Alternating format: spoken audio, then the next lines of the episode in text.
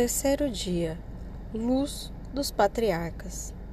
Entre os descendentes de Sete e dos outros filhos de Adão, os velhos pais de numerosa progenie ficavam à frente das tribos formadas pelas famílias dos filhos e dos netos.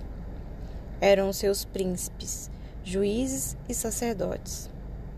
Dá-lhes a história o nome venerado e honorífico de patriarcas.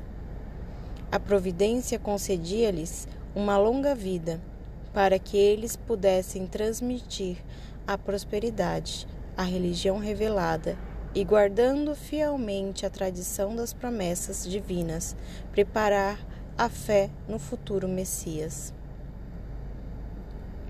Os mais notáveis patriarcas foram Adão, Noé, Abraão, o pai do povo escolhido, Isaac, Jacó e outros.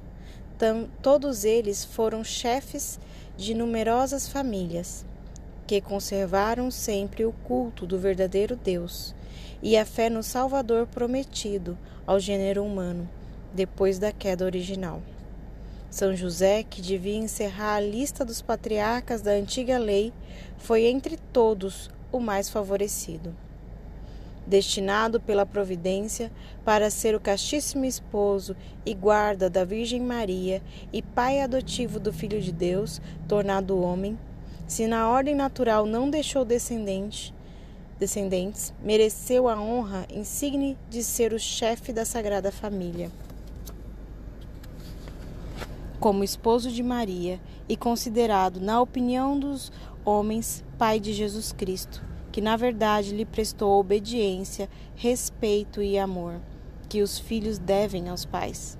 Mas, na ordem da graça, uma outra quase paternidade lhe estava reservada, que o eleva acima de todos os patriarcas. Diz Leão 13. A divina família, que José governou com poder quase paternal, encerrava em si o princípio da Igreja nascente. A Virgem Santíssima, assim como é mãe de Jesus, assim também é mãe de todos os cristãos, porque os gerou no Monte Calvário, entre os últimos e maiores tormentos do Redentor. E do mesmo modo, Jesus Cristo é como que primogênito dos cristãos, que pela adoção e pela redenção dos seus irmãos.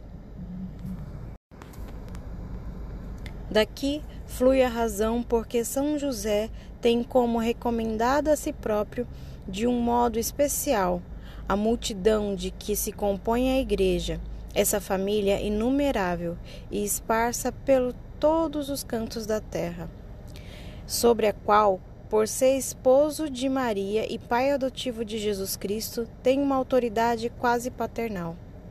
Eis a razão porque nós o invocamos como luz dos patriarcas, não só por ser ele chefe da Sagrada Família, senão também por haver sido declarado patrono da Igreja Católica, constituído de algum modo como pai também dessa família universal. A todos os patriarcas da antiga lei sobressai São José, com brilho e fulgor, pois ele pois foi ele quem abrigou sob o seu teto e defendeu contra todos os perigos o autor da nova lei, que nos devia reunir como filhos de Deus, na mesma fé e obediência, não já pelo temor, mas pelos vínculos da caridade e do amor, que formam a maior e, por assim dizer, o único preceito da lei evangélica.